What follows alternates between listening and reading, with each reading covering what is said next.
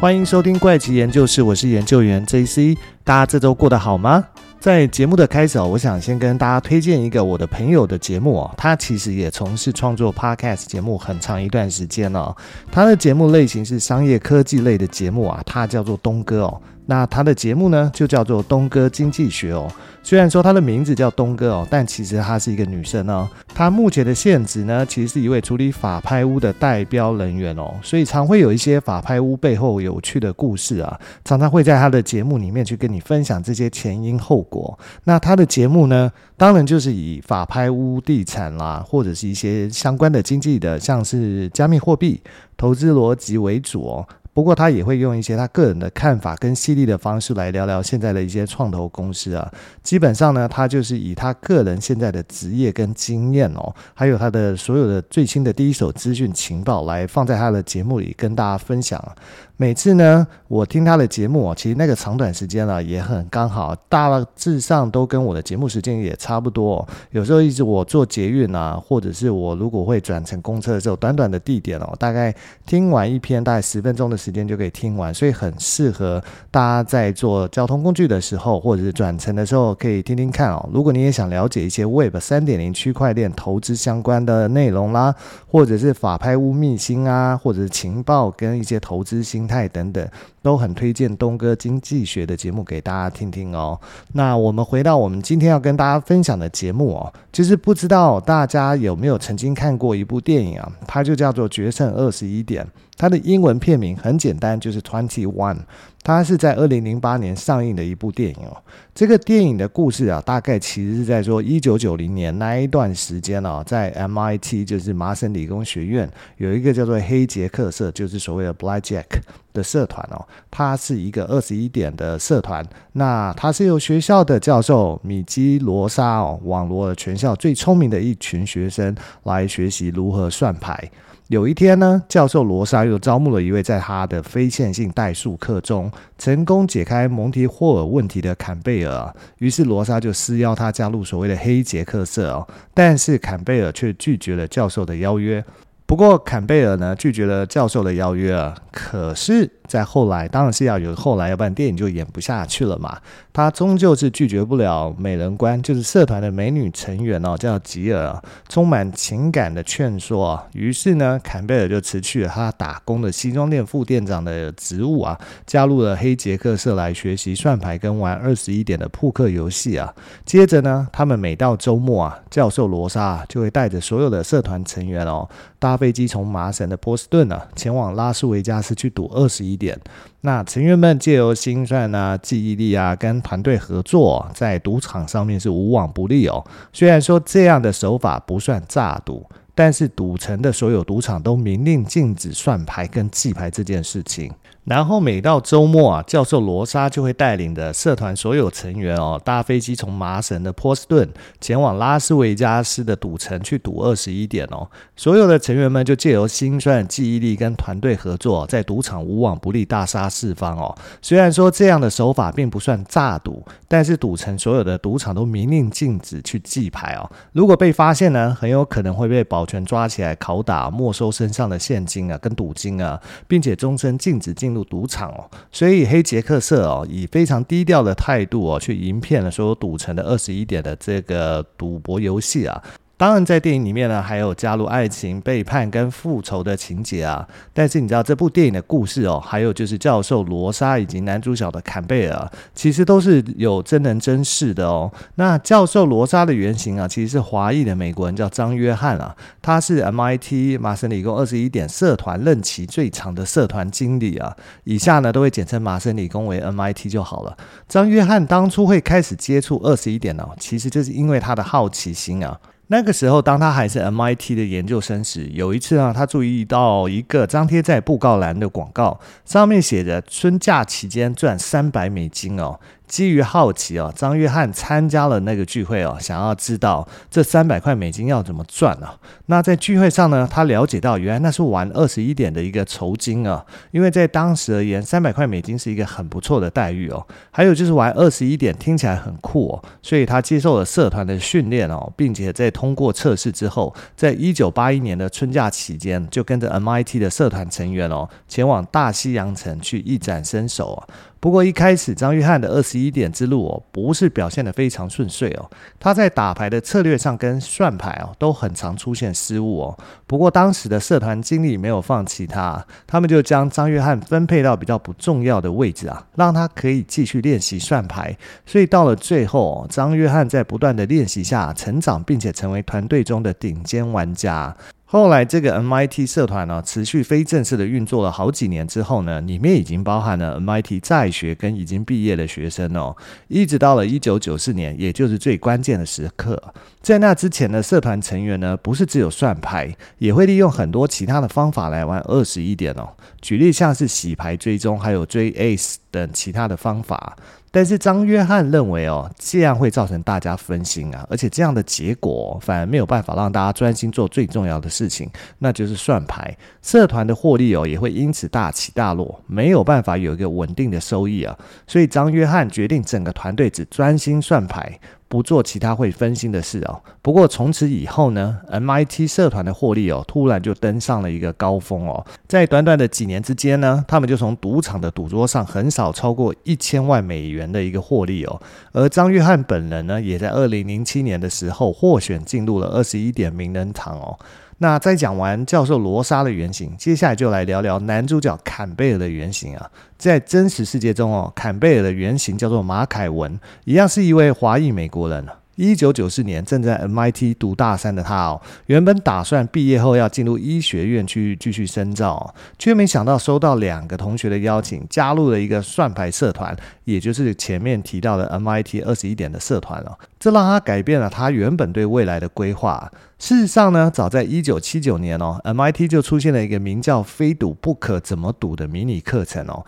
让精通数学的学生彼此切磋玩二十一点跟算牌的技巧啊。从此呢，马凯文等人呢，他们就征战美国各地的赌场哦，每逢周末固定携带十万美元到拉斯维加斯或大西洋镇的赌场去赌博，那去玩二十一点这个扑克的赌博游戏啊。而马凯文呢，也靠着他似乎有像是 Intel C P U 一般神准的算牌能力而大杀四方哦，让他们回到学校之后常常都是满载而归啊。有的时候一晚他们就可以赢走大概九十多万美元哦，那可以塞满他们带去装钱的这个行李箱哦。根据马凯文自己的介绍，算牌呢其实只能提高大概 百分之三 的赢牌几率哦，虽然这是很简单的算牌技术哦，却足以造成很大的差别哦。后来呢，到了上世纪九零年代的中期啊，马凯文跟同伴啊，利用算牌的方式哦，赚了大概一千万美元了。这让各家大师血的赌场哦，开始利用监视器画面哦，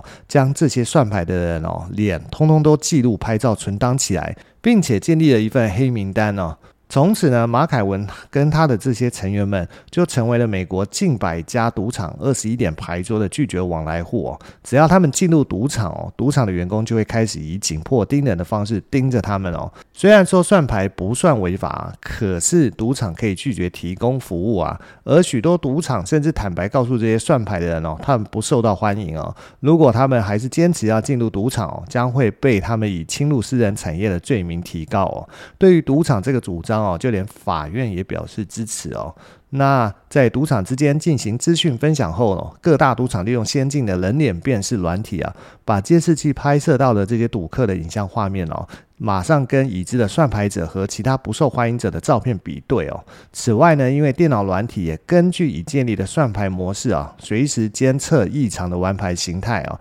甚至后来还出现一家名为洗牌大师的公司啊，在上个世纪的九零年代哦中期推出一种持续洗牌机啊，让算牌人根本无法推算发牌的顺序哦。那由于各种新科技设备陆续出现哦，并且投入到赌场的日常营运哦，慢慢的马凯文这些人哦就被迫或改走低调路线哦，从此玩牌就不再进入大型赌场，一直到最后面他们全部都金盆洗手为止哦。以上呢就是这部电影里面哦两个主要角色的原型人物介绍哦。另外在这部电影里面哦特别值得一提的是，其中有一句台词哦叫做 Winner Winner Chicken Dinner， 那当时在电影的中文字幕翻译为大吉大利晚上吃鸡哦，而这句台词的吃鸡啊后来就成为我们现在熟知的这个游戏叫绝地求生玩家中的代名词哦。在讲完决胜二十一点的剧情啊，就要进入今天的主题啊，那就是一位被美国列入永久黑名单的赌场骇客的故事哦。到底他是做了什么事情哦，才会被美国所有的赌场列入永久黑名单呢？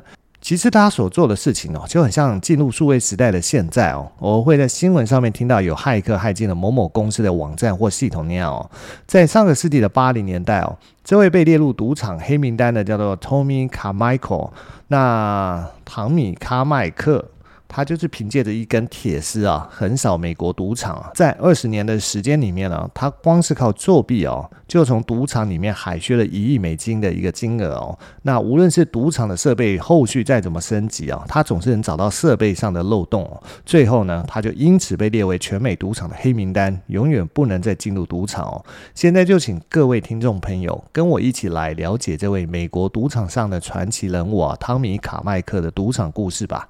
这位卡麦克呢，他出生在美国一个普通家庭啊，在二十五岁的那一年，也就是一九八零年的时候，他在奥克拉荷马州的塔尔萨小镇啊，开了一家电视机的维修店哦。由于他所居住的这个小镇上面没有类似的维修商店，所以一开始的时候卡麦克的生意其实是非常的好哦。不过所有的生意都一样，只有你做的时候它就是一片蓝海，大家有需求的时候只能找你哦。但是啊，当跟你类型相同的商店哦，一家接着一家开以后呢，你所处的行业啊，它就开始变成一片红海哦。大家为了抢生意哦，开始削价竞争啊。最后，卡麦克在激烈的竞争下，也不得不开始走低价维修路线来跟其他人竞争啊。但是这也导致了卡麦克的毛利大幅下降，而且生意也变得非常不稳定哦。常常忙了一整个月的时间哦，也只赚了一两千美元哦。这让卡麦克哦觉得这样下去不是办法。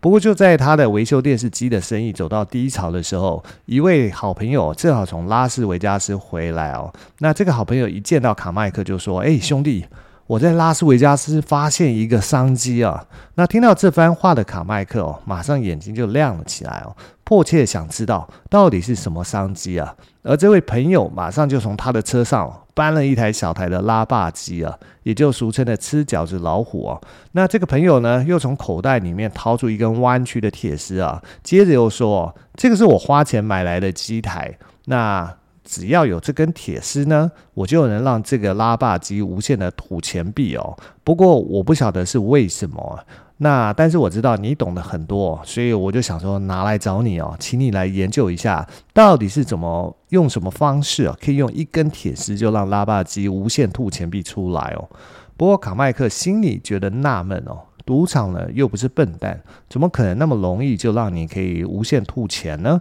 所以卡麦克在半信半疑的情况下打开了拉霸机哦，然后用铁丝哦随意的在拉霸机的投币口里面进去搅动了一下哦。没想到哦，拉霸机真的响起中了大奖的声音哦，那出币口也跟着开启哦。这让卡麦克不禁在想说，哎，还真的有这种事哎，这到底是怎么一回事呢？接下来呢，卡麦克就请朋友将拉霸机留下来，让他来拆解研究看看哦。而卡麦克也凭借多年修电视的经验哦，一下就搞懂拉霸机的构造哦，这也让卡麦克吓了一大跳哦。原来拉霸机的构造竟然是这么的简单啊！原来是拉霸机的内部哦，在拆解后发现它有许多的齿轮啊，那每个齿轮上面都对应一个小连杆，而这些小连杆也会连接到一根大连杆上面。在大连杆上面呢，则就有很多金属的触点哦。在机械侧边呢，会有一块固定的电路板，也布满了这些金属触点哦。当这些触点呢，通过电路接触在一起啊，如果中奖的时候，电路就会形成通电状况哦，并启动装着拉霸机钱币的漏斗马达，这样钱币就会顺着漏斗吐币出来哦。那卡麦克看着眼前的拉霸机哦，再看看手上的铁丝哦，他瞬间秒懂啊，他想说这根本不是拉霸机啊，这是提款机啊。这个时候他的心里马上浮出一个念头哦，那就是去钻这个漏洞大赚特赚哦，也好过在镇上维修电视机太多了。于是卡麦克马上就启程来到拉斯维加斯准备大展身手哦。不过因为刚到拉斯维加斯的时候呢，卡麦克并没有立刻挑战哦去开奖金额大的机台哦，反而是先把目标锁定在每次投币只有美元一分钱的拉霸机上哦。由于卡麦克之前拆解拉霸机研究的时候已经对机器相当的了解，所以他上手的很快哦。第一天呢，他就赚了三十五美元哦。随着他作弊的技术越来越成熟啊，卡麦克也赚得越来越多哦。当时的拉霸机哦，每台存有七十五美元哦。一天情况好的话呢，卡麦克其实可以捞到快两千美元了，在当时已经是很可观哦。最后卡麦克哦，干脆关闭了他的一个店铺哦，然后搬去内华达州，开始他的一个美国梦啊。既然找到赚钱的捷径啊，卡麦克就开始过上了挥霍的人生哦。在食髓知味以后，他决定铤而走险哦，搞定拉霸机对他而言不是问题，但问题是周围的人哦，要怎么不引人注意，持续作弊捞钱，反而是他最困难的地方啊。为了避免招来周围人的猜疑跟怀疑哦，卡麦克在一个地方都不会待太久，所以在五年的时间内哦，他已经光顾了拉斯维加斯所有的赌场。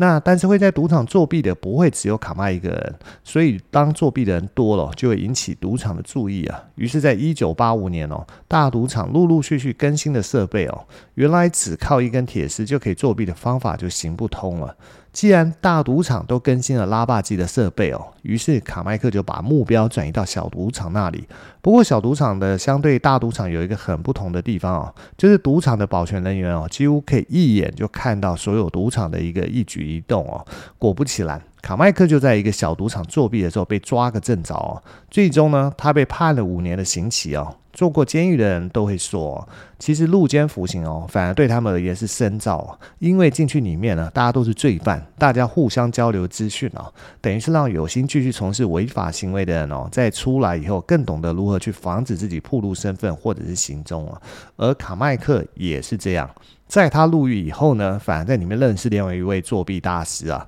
这个大师呢叫做巴尔萨、哦，两个在监狱里面不停的讨论各种作弊的战术跟战略哦，所以在两年之后，也就是一九八七年哦，卡麦克先假释出狱哦，不过按照假释规定哦，他必须回到塔尔萨哦，不可以再去拉斯维加斯。不过卡麦克根本没有在鸟这个规定哦，因为他的电视维修店铺早就已经收掉了，他需要一个身份来掩护自己计划要做的事情，所以呢，他找到当地一个建筑承包商哦，跟他做了一笔交易哦，就是请对方哦，在他的工地上面给他一个伪装的身份，那伪装成是这个工地的一个商务代表，而且对方还会开支票给他，让整件事情看起来就很像是对方付薪水请他去工作哦。不过事实上呢，卡麦克他人直接就跑去了拉斯维加斯哦。那在卡麦克等狱友出狱的这段期间哦，他就先到各大赌场踩点哦，发现他入狱前的旧工具已经不能用了。这个时候如果想再靠作弊赚钱，必须想到新的招数，才能从新款的拉霸机身上捞钱哦。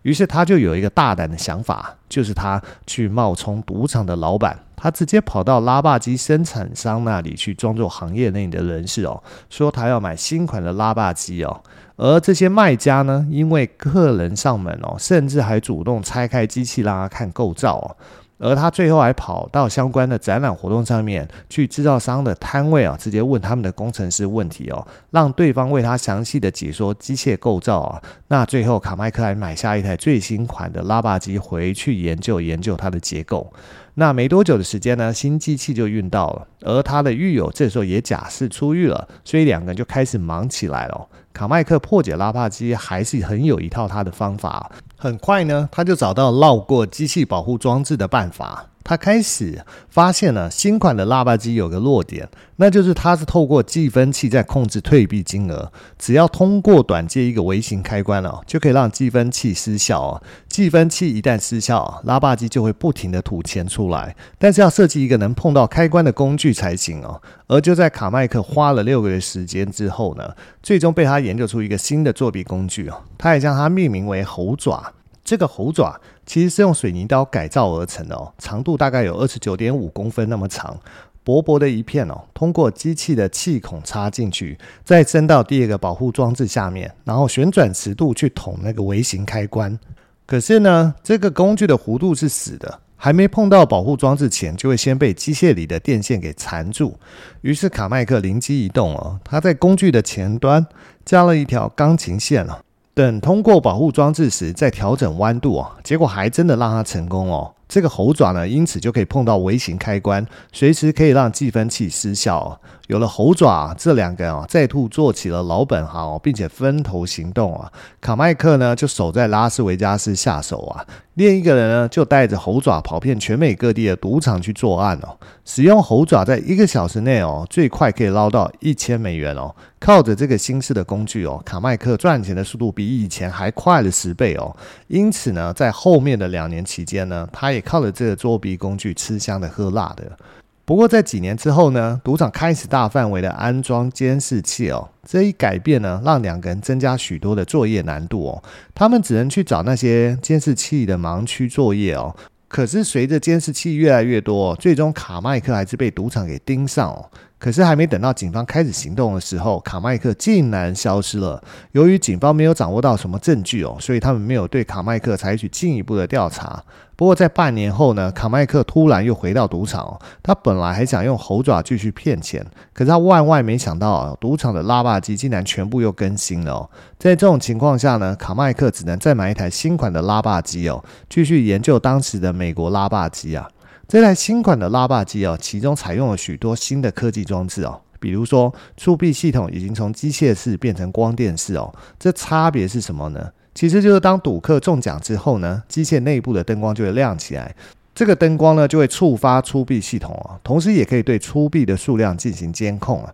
简单来讲就是灯亮就出钱。卡麦克在了解构造后，心里面马上就有一个对应的方法、哦、想说既然灯一亮就能让它出币哦，那直接做个灯不就好了吗？所以这次卡麦克只花了三天的时间进行研究哦，就推出了新款的作弊设备啊。这比上次的猴爪花了六个月，根本就是进步太多、哦。而这一次呢，卡麦克一样为他的作弊设备命名哦，那取了一个名字叫做光魔杖哦。那光魔杖呢，其实就是一根带着灯的棍子。把它从出币口塞进去哦，灯一亮钱就出来了。而且光魔杖很小，操作起来根本不需要什么技术啊，即便赌场有监视器也很难发现它到底在做什么。这个时候呢，卡麦克跟巴尔萨已经建立起一支作弊小队哦。他们有人呢负责站位置，有人负责观察四周的状况，还有人负责阻挡监视器啊，还有人专门负责去拿作弊捞到的钱哦。正常情况下呢，这个小队每天都可以赚到几千美元哦。